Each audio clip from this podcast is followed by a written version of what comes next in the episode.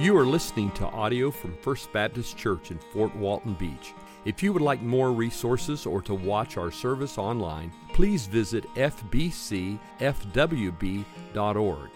Listen in as Pastor Wade helps us abide in Christ and advance the gospel through the teaching and the proclamation of God's Word.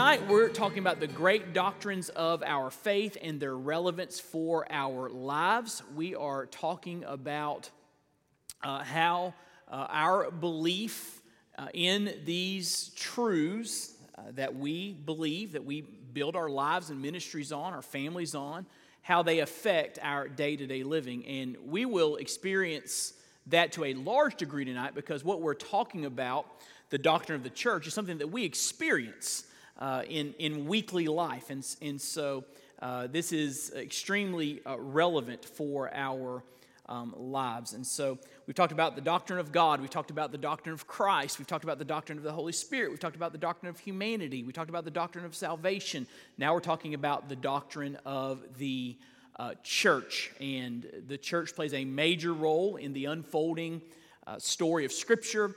And we need to understand what the Bible actually says. And by the way, the, the Bible does say some stuff about the church. It's not to be this kind of free for all where we make it up as we go along. The Bible has some guidelines uh, for the church, and we'll see that together tonight. And so, when we say church, we need to define that uh, word on the very front end because defining this word biblically will help us to understand what this word is all about.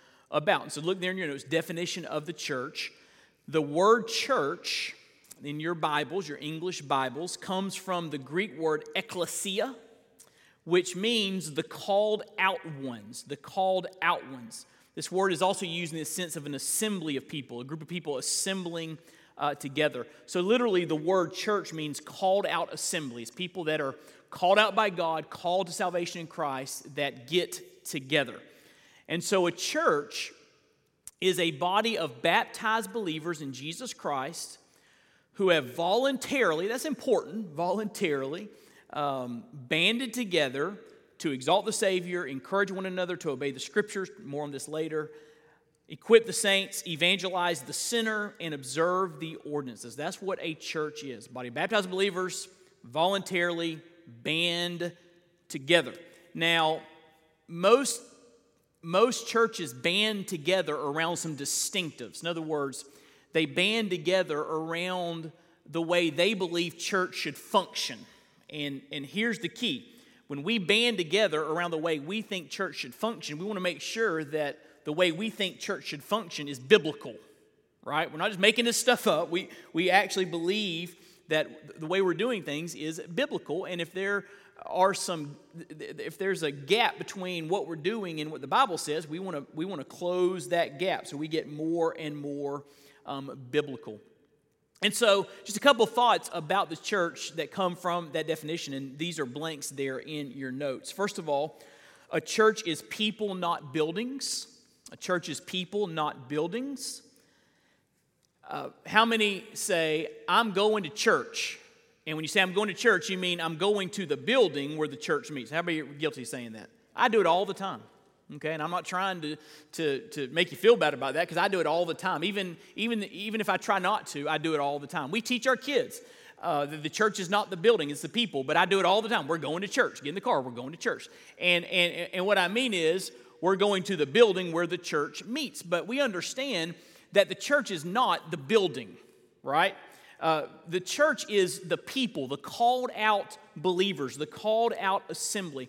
So sometimes the church is gathered. So tonight our church is gathered together. Sometimes, like tomorrow morning, the church will be scattered. We'll be all over, you know, Fort Walton Beach and Destin and and uh, Emerald Coast area, Navarre. We'll be we'll be scattered out all uh, all over the place. Um, but we're still the church. Wherever you are tomorrow morning, you're still part of the church, right? Even though you're not in the building where the church gathers together uh, to meet. So sometimes the church is gathered, sometimes it is scattered. I love this quote from Darrell Robinson. He writes, The church gathers for strengthening, scatters for service. It gathers for worship, it scatters for witness. It gathers in praise, it scatters in power. It gathers in fellowship, it scatters in faith, following its Lord. The church gathers to equip the saints and scatters to evangelize the sinner. So it's important that we get together. The Bible commands us to get together, Hebrew 10, Hebrews 10 25. But it's also important that as we scatter, as we go about our daily lives, daily routines, daily responsibilities, that we are being the church and reaching out to others. So, a church is people, not buildings. Secondly, church is God's idea. The preacher didn't come up with church, okay? It's God's idea.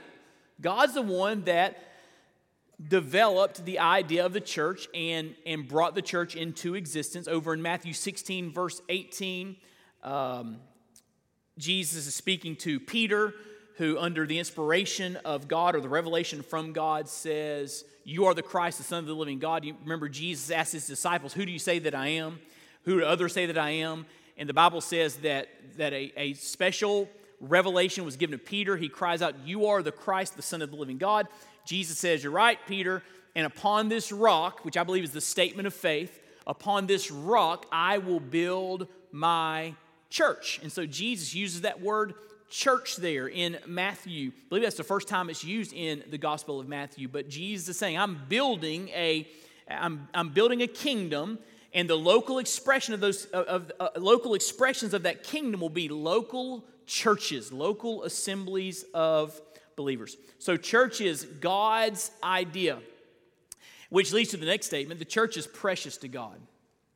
The church is precious to God. Uh, look over in Acts chapter 20, verse 28. This is Paul speaking to the elders of the church in Ephesus. He's saying bye to them. It's a very emotional moment. He was very close to these elders in Ephesus. He was there for two years. And in Acts 20, 28, he says, Pay careful attention to yourselves and to all the flock in which the Holy Spirit has made you overseers, leaders, to care for the church of God, which he obtained or which he purchased with his own blood. So, how valuable is the church to Jesus? He shed his blood for the church, his precious blood. He shed his blood for the church. And, and to drive that point home a little bit further, over in Ephesians 5, the Bible says that the, the church is the, the bride of Christ. And so that means that the church is precious to the bridegroom, and the bridegroom is Jesus. Now, I've heard this through the years um, more often than I want to, but, but I've heard people kind of make this statement Hey, I'm, I'm into Jesus, I'm not into the church. Or I'm into, I'm into Jesus, I'm not into organized religion, something like that. And my response to that is the church is the bride of Christ. So, I mean, what if you came to me and said, Hey, Wade, I think you're cool, don't, can't stand your wife? Well, we're not going to be friends. Right? Like, we're a package deal. You can't, like, say, I'll have Wade and not Claire, or Claire and not Wade. We're, we're, a, we're, a package, we're a package deal. And you can't say, Jesus, I like you, I don't like your bride. It's not how it works. The church is the bride of Christ, precious to the Lord. And so, if it's precious to the Lord, it ought to be precious to us. And those are just some, some foundational thoughts about the church. Now, what are the purposes of the church? We saw this in our definition. I want to elaborate just a little bit. Purposes of the church. What is the church to be about? Number one, exalting the Savior. Exalting the Savior. Over in Matthew 28, the Bible says that we are to make disciples and baptize them, and then to teach these followers of Jesus how to observe the commandments of Christ. So, one of the things we do as a church is we we help each other, we encourage each other to, to obey Jesus, right? Well, what did Jesus say are the greatest commandments? Love God with all your heart, soul, mind, and strength, and what else? Love your neighbor as yourself. And so, if we're going to be the church, for sure, we want to we want to keep that foundational command, that most important commandment of loving God. That means that, that, that what we do as a church is we get together to exalt Him, to praise Him, to tell Him that we love Him, to draw closer to Him, to experience His presence, to experience His work in our lives. We are here to exalt the Savior. A church ought to be about that, about lifting up the name of Jesus. Also, and I just kind of said this, but we're to encourage one another to obey the Scriptures. Look over in Hebrews chapter 10. Hebrews chapter 10.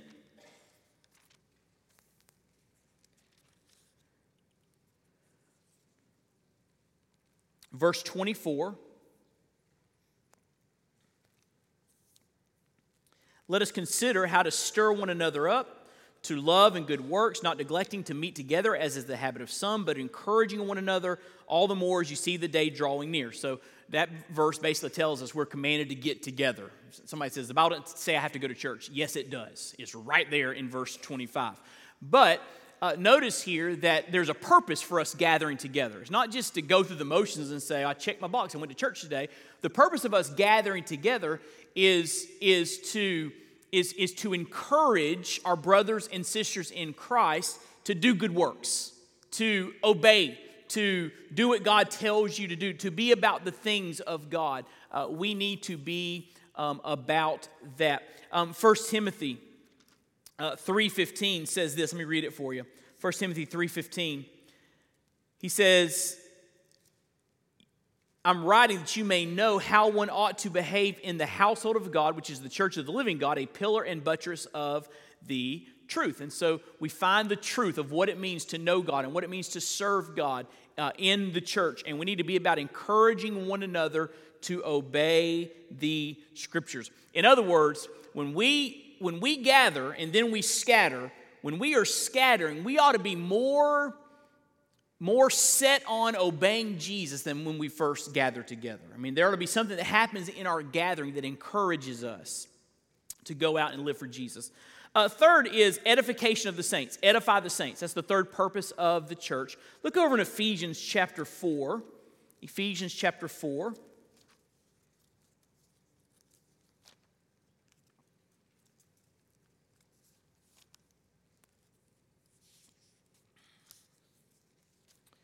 Verse 11, Ephesians 4, verse 11.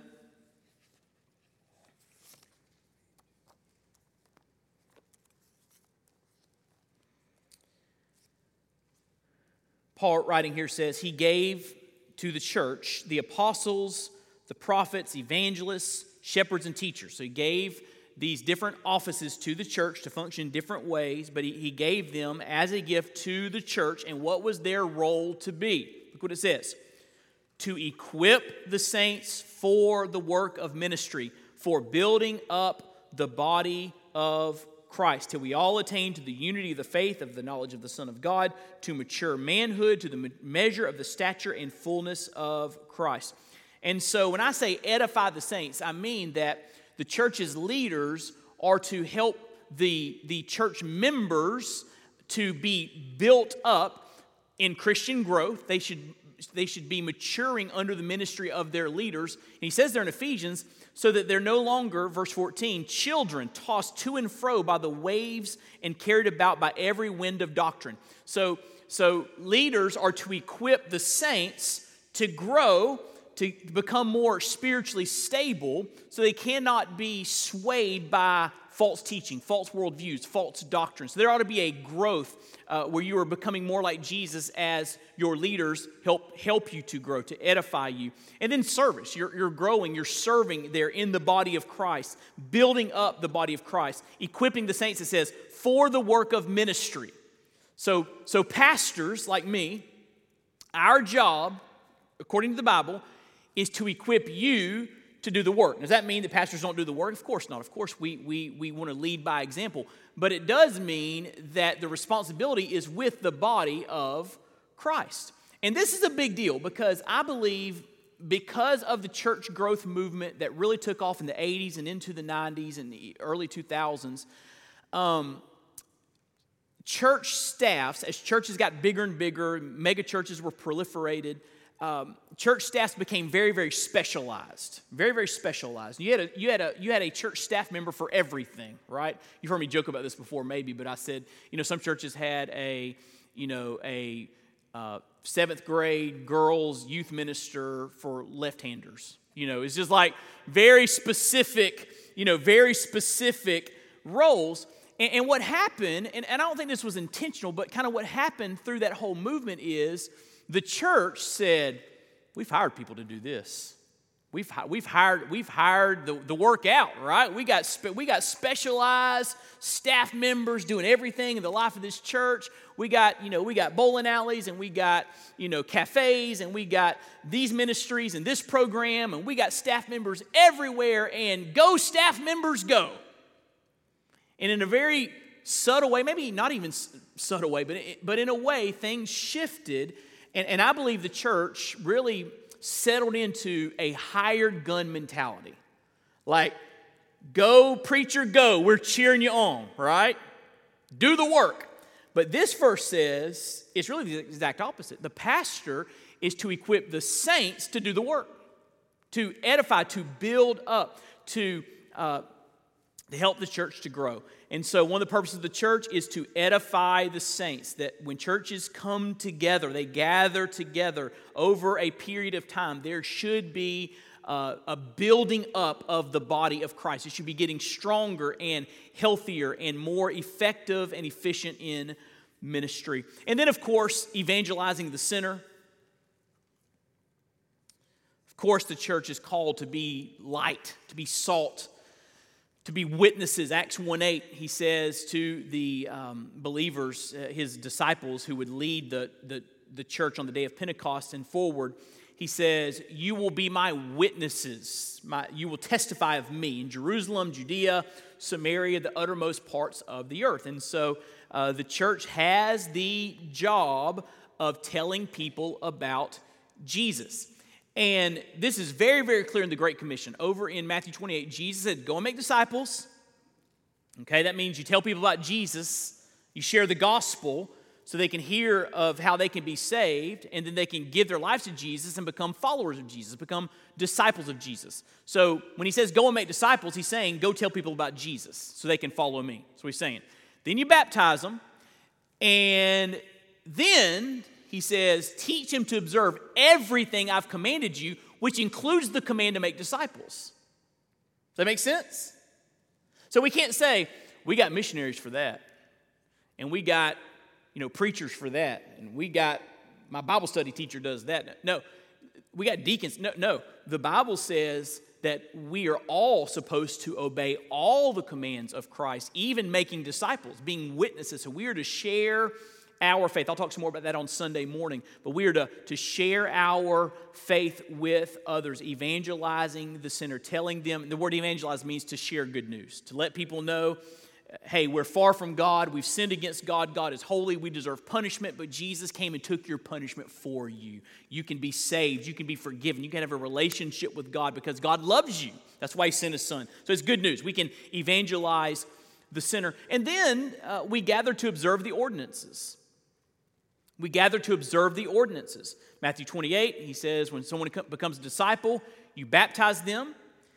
1 Corinthians 11, he's talking to the church in Corinth. He says you need to get together in the right way, but when you get together, he says you need to get together and um, celebrate the Lord's Supper communion, taking the body and the cup in remembrance of me. Uh, Jesus, uh, Jesus instituted this in the upper room on the night when he was betrayed, and Paul uh, helps us understand this is an ordinance that the church is to, is to be about, to observe the ordinances um, together. So the two ordinances given to the church are baptism and the Lord's Supper. Now, there are some groups out there, this is just interesting, there are some groups out there that believe foot washing is the third ordinance.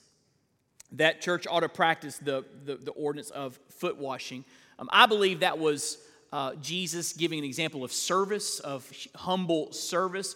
And the reason I don't believe it was an ordinance for the church to carry on is because you don't see it anywhere else in the New Testament. Like, you don't see the church in Ephesus practicing the ordinance of foot washing or the church in Corinth or the, you know, you just don't see that as a, as a, as a practice. Now, there's nothing wrong if, if you're in a certain setting and, uh, you know, maybe in a ceremonial sense or, um, you know, in, some group you're in, if, if you have a foot washing ceremony, nothing wrong with that, but I don't believe it is a, um, it is an ordinance that the church is to practice on and on and on. But baptism and the Lord's Supper are. Now, the ordinances are symbolic in nature. This is a big deal, and this is one of the things that makes Baptist Baptist, okay? The ordinances are symbolic in nature. So we, we believe and teach that baptism is a symbol, outward symbol of what happens in someone's life inwardly when they are saved. You know, the Bible says in Romans 6 that when someone is saved, the old self dies, they're raised to walk in newness of life. And baptism is a symbol, a very important symbol, but a symbol of that. And Jesus said, Do it. It's an act of obedience. But I believe it becomes after a person's conversion. I do not believe it uh, completes a person's conversion. The Bible is very, very clear. Ephesians 2 8 9. For by grace you have been saved through faith. That's how you're saved. Placing your faith in, in the finished work of Christ as your personal Lord and Savior. Baptism is a step of obedience that comes after a person is converted. It's a symbol, okay? Very, very important. And so the, the, the, ordinances are symbolic in nature. That's baptism. Lord's Supper, again, is symbolic in nature. There are groups out there, denominations out there, that believe when you take the elements of communion, bread, uh, the, the, the, the, wine, the cup, whatever, um, that, you, that the elements actually become the body of Christ. And that's called transubstantiation. Um, and that is a, a prevalent view. Um, but here's the reason I don't believe that. When Jesus instituted the Lord's Supper, he said, Take, eat, this is my body, do this which is broken for you, which be broken for you, do it in remembrance of me. He was actually there in the room with it. His body was there, wasn't in the bread. The bread was symbolic of his body would be broken. The cup was symbolic of his blood that would be shed. But he was right there in the room with them. The bread did not become his body, his body was there, already there in that room.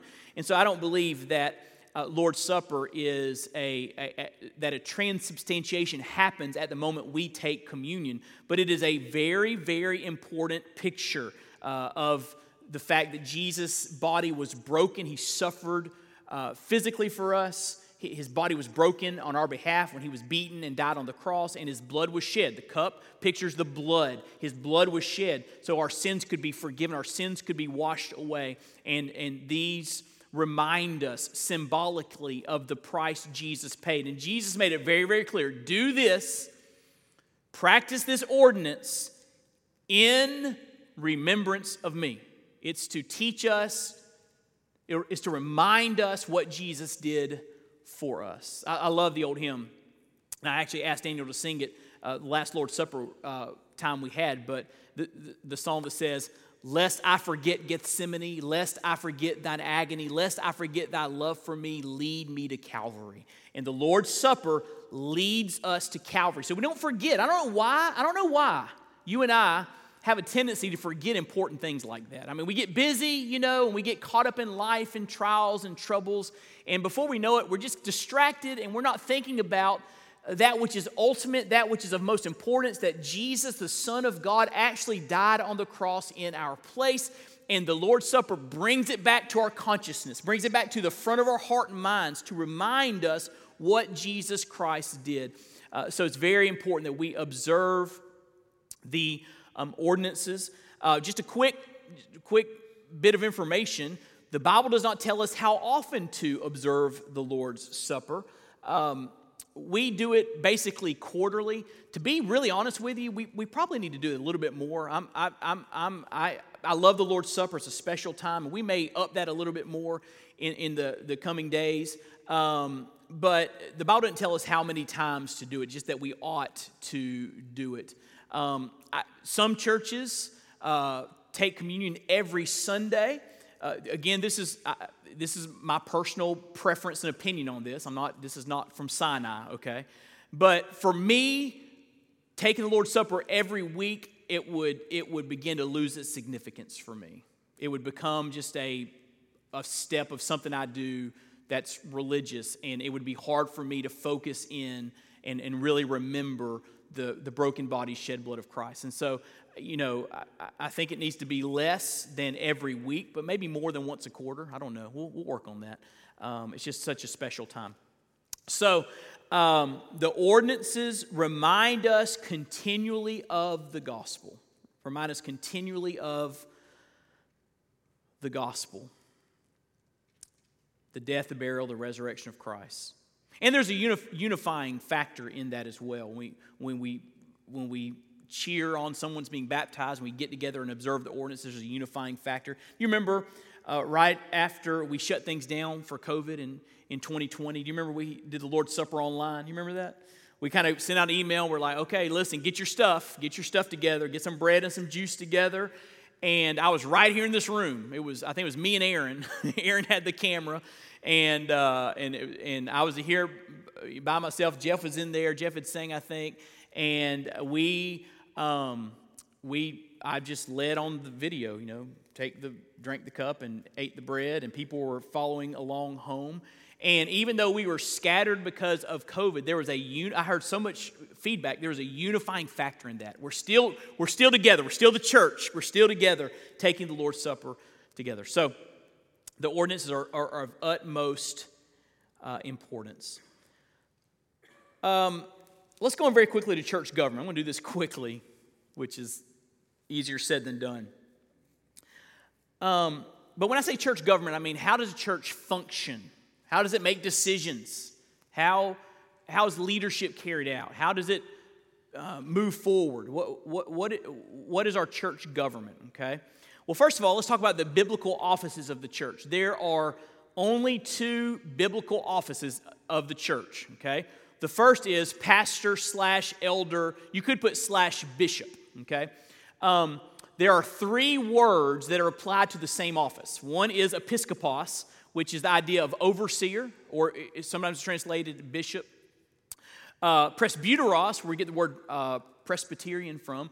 Presbyteros is the word for elder, which I believe speaks of someone's spiritual um, maturity um, and leadership over others. Another word that's used of the same office is the word poimen, which is where we get the word pastor from shepherd, pastor, okay?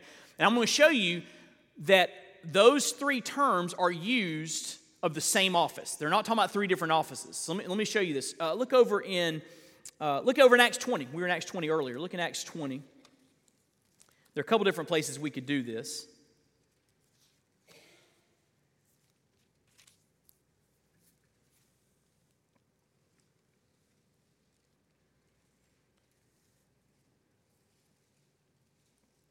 Verse uh, 17.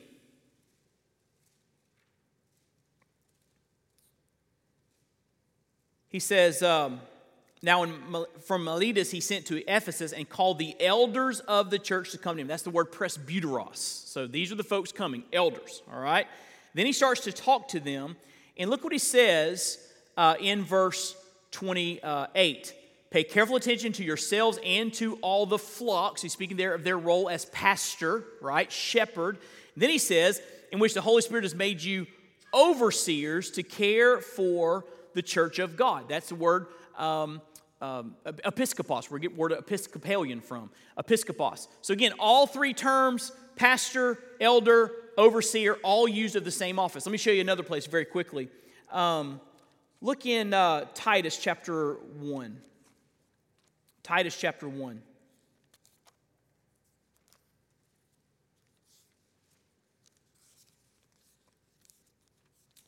New Testament book of Titus. In verse 5. This is why I left you in Crete, Paul saying to Titus, so that you might put what remained into order and appoint elders, there's that presbyteros, in every town, as I directed you. If anyone is above reproach, the husband of one wife, and his children are believers, and not open to the charge of debauchery or insubordination, for an overseer, same word, uh, or same office, overseer is episkopos, okay? Uh, as God's steward must, uh, must be above uh, reproach. And so, again, those same words are used of the same office. And so, one of the offices is what I'll call pastor, elder, overseer. Okay? All three Greek words speak of the same office. Um, so, let's just bring it to our to our situation. So I am a pastor, okay? I am an elder, I am an overseer. All three terms apply to me. Jeff is a pastor, he is an elder, he is an overseer. All three terms apply to him and our other um, ministerial staff. Um, called by God, set apart by the church through the laying on of hands. That's one office in church pastor, elder, um, overseer.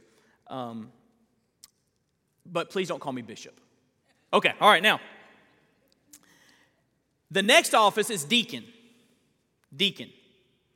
Bible's very clear on this. Acts 6 is the, the foundation of the deacon ministry. Uh, you know that passage probably. Um, the apostles are having a hard time keeping everybody happy. There's a debate between the uh, Hebraic widows and the Hellenistic widows, and they thought one group thought they were getting shafted. And so Peter said, We got to have some help. So he said to the church, uh, name, uh, name folks from among you who are men full of the Holy Spirit and of faith that can serve and help us with this so we can focus on prayer and the ministry of the word. And so that's when the first deacon body was chosen, Acts 6, over 1 Timothy 3. Right after you see the, the qualifications for an elder, pastor, overseer, you see right after that the qualifications for a deacon. And so those are the two offices in the church, given to the church to serve and to lead. We'll talk some more about that in just a moment. Now, how's the church supposed to make decisions? How, how is that supposed to happen? Um, the Bible doesn't give us a real specific playbook about, you know, form this committee and do this and meet here and do that. But the Bible does give us some overarching principles about how we make decisions in a church, how leadership happens, and how the congregation is a part of that process. But before we get to that, you need to understand there are three primary types of church government, okay? In de- denominations. There are three primary types of church government. Most fit under one of these, these headings. And if you were in the new member orientation on Sunday, I'm sorry. Okay, you've already heard this, so you have to just hear it again, but please act interested. All right, so three primary forms of church government. First is hierarchical. Hierarchical. H I E R. A R C H I C A L. H I E R A R C H I C A L. Hierarchical. And you see this in Roman Catholicism, you see this in uh, Episcopalians or Anglicans. There is a there is a a layer. There are layers of leadership. So what that look, usually looks like, is you have a local congregation that has a priest or a rector or, or someone leading. Uh, serving, ministering to that local congregation, then over a group of those folks, in a, usually a geographical area, you have someone that's like a bishop uh, you see this in Methodism as well. Uh, you have a, bishop that is uh, leading that group of pastors or rectors. And then above them, there's another layer of leadership, something like archbishop or, or superintendent or some other title given. And, uh, and there's hierarchical. And so uh, churches are being led from the top down. And so the organization, the hierarchical organization, uh, can, and, and, it's different based on different denominations, but, but ultimately, the, the, the hierarchical organization can, can determine what that church does, like who their pastor is going to be, or whether they, you know, um, buy a piece of property, or whether they build a building. The church, again, it depends on the denomination. Some churches have a lot of um, say so in that, uh, and they kind of work with the, the hierarchical structure. Um, but, but this is a structure of leadership, uh, of church government that we see um, in many denominations. Uh, second one is elder rule, which is which you see in Presbyterian uh, life. Elder rule, and this sometimes has a hierarchical aspect, but elder rule is you have a board of elders um, that lead the church, and they basically just make the decisions for the church. And the church, uh, the church, you know, trusts them and, and uh, maybe affirms them in different ways, but the elders are making the decisions for the church. And sometimes there's even, uh, again, depending upon the denomination, there are, there's a board of elders that are over groups of elder, local elders, and, and they help to make decisions with uh, different local churches. That, that is um, elder rule. You see that in Presbyterianism, some others as well. Um, Baptists have historically been congregational in church government. Congregational, which means that um, a local church is autonomous. There's no one above us telling us what to do. Okay? Um, and so you need to understand we're part of the Southern Baptist Convention, but when, when you came to call a new pastor, the Southern Baptist Convention didn't tell you who your pastor was going to be. The church formed a pastor search committee. I see some of you out there, they're on that committee. Formed a pastor search committee, blame Bruce and his leadership. And, and, and that pastor search committee, through a prayerful process, uh, came to a conclusion about who the next pastor should be, presented to the church, the church voted, and we moved from there. But there was no hierarchical body saying, This is going to be your next pastor or saying, we think this certain staff, we think Jeff's been here long enough, we're moving him down the road. There's no, that doesn't happen in Southern Baptist life. We are autonomous um, congregations, okay? That's very important to understand. Congregation rule, the authority is, is, is in the, uh, ultimately in the congregation. Because, and this is important, this is a Baptist distinctive, we practice or believe what's called soul autonomy, which means that if you are a Christian, um, you can go directly to God. You don't have to come through a pastor, you don't have to come through a priest. Uh, you can go directly to God and talk to Him anytime you want. That's pretty cool, isn't it? And that's great. And you've heard me say this before. Like, I don't want you coming confessing your sins to me. I don't like, I'm, I'm glad I don't have to do that, right? Go to God, okay? You know him personally. Go to him and talk to him about what's going on in your life and confess your sins to him. Or if you have a need in your life, you know, we'll pray with you and pray for you, but you can go directly to God and ask God to work in your uh, life. And that also means that if you got a decision to make, like, should we, uh, you know, should we, uh, should we build a new building? Well, we think that you ought to pray about it, okay? And really pray. I mean, really pray and ask the Holy Spirit to lead you. And we believe the Holy Spirit can lead individuals, and we believe that, that through a process of good information and prayer, that the church will most likely come to the same conclusion. If we're all, if we're all have the same Holy Spirit, He's going to lead us in the, in the same way. There are outliers, there are times it goes haywire, okay? But that's how it's supposed to work. That you go to God and ask for His direction, and, and, you exercise that in the life of the congregation. So, what about leadership? What about pastors? What about staff members? What about directors? I mean, I mean how's that supposed to function in concert with congregational authority? Well, here's the statement I want to give you, and I think this is very, very important. And I believe we need to stay balanced here because when you get out of balance, you get into trouble. Okay? And again, if you were in new member orientation, I'm sorry you're hearing this again, but look there in your notes. A church is to have, this is a biblical statement, I believe, strong leadership with congregational authority. Strong leadership with congregational authority. So, um, turn over to Matthew 18. I want to show you this very quickly. Matthew 18.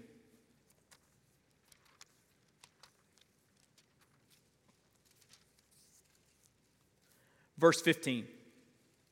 Matthew 18, verse 15. These are the words of Jesus.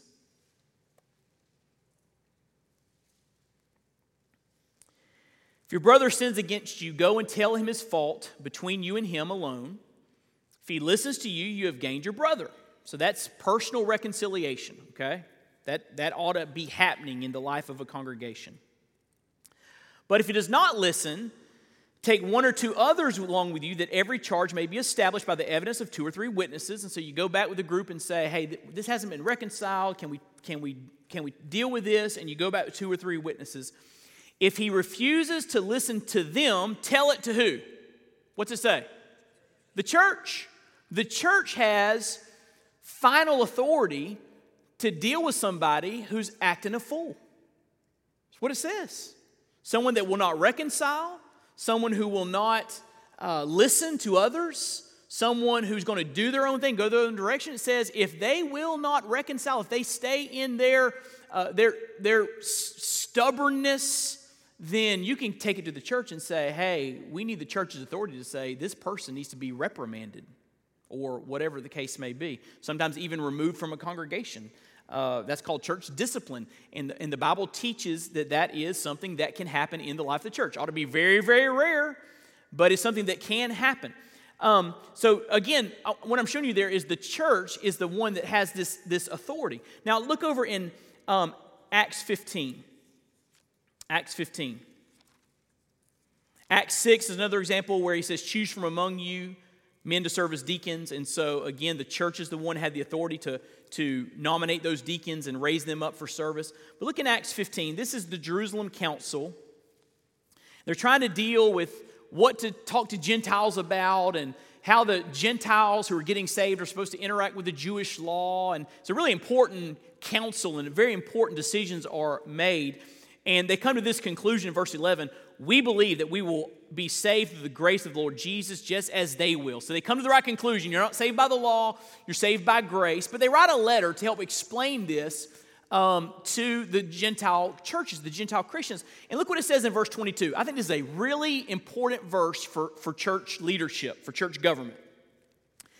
It seemed good to the apostles and elders, that's strong leadership, with who?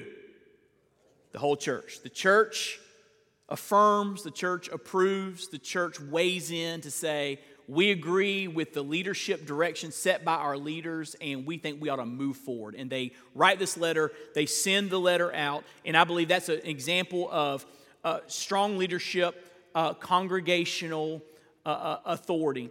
Um, and, and we need that. Hebrews 13 speaks of, of, of obeying your leaders. There's an aspect where leaders are supposed to have a level of authority in a church to lead and, and point people to Jesus. And so, strong leadership, congregational authority. Now, now, look at me.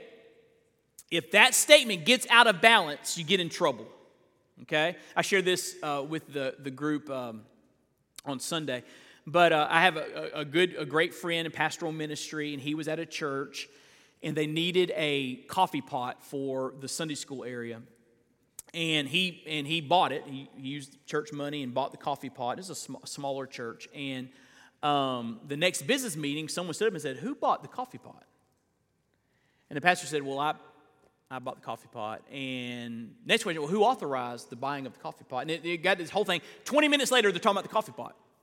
And so the pastor eventually took out a $20 bill and put it on the, the Lord's Supper table and said, I just bought the coffee pot. Business meeting over, all right? Okay. Now that's that's that's a funny example, but that's kind of silly, isn't it? That that that you have a congregation that is distracted by coffee pots. Okay? Um, and so how do you how do you manage that? Well, the church votes on a budget, right? A plan to how we're going to spend money, and then the leaders of the church purchase things, buy things under the guidelines of that budget. So there's a budget area to buy coffee pots so we don't have to fight about it in a church conference. Amen? You've approved the big picture. You've approved the budget. You you've approved that as a church. You've heard it and voted on it, all of that good stuff. And, and then you want your leaders to lead at that point and to lead in concert with the plan, the financial plan, and to lead in concert with casting vision and, and making decisions, all that kind of thing. Uh, but the, I think there's a balance, needs to be a balance of strong leadership, congregational authority. If, you, if, you, if, if the seesaw goes all congregational authority, you're fighting over coffee pots. If it goes the other direction and the pastor's a dictator, uh, autocratic leader, you get all kinds of trouble there. Then you get out of uh, someone leading with no accountability, and that's not good either. So I believe we need to have this strong leadership with congregational authority. I believe that's a biblical way for a church to function. That would be a a um, congregational form of church government. Now, let me say this. Everybody, look at me. This is important. Every one of these church government types, the flesh can get involved and it can go haywire. All right, it don't matter how good your church government is, how good your bylaws are, how good your policy. Listen, if people start acting a fool, it can go haywire quick. I don't care what your church government is. All right? So, so what makes congregational government work, I believe, work well are spirit filled Christians that love each other, love the Word of God, let the Word of God be their guide, and are trying to keep their eyes on the lost and tell people about Jesus. So um, that's what I mean by congregational uh, government.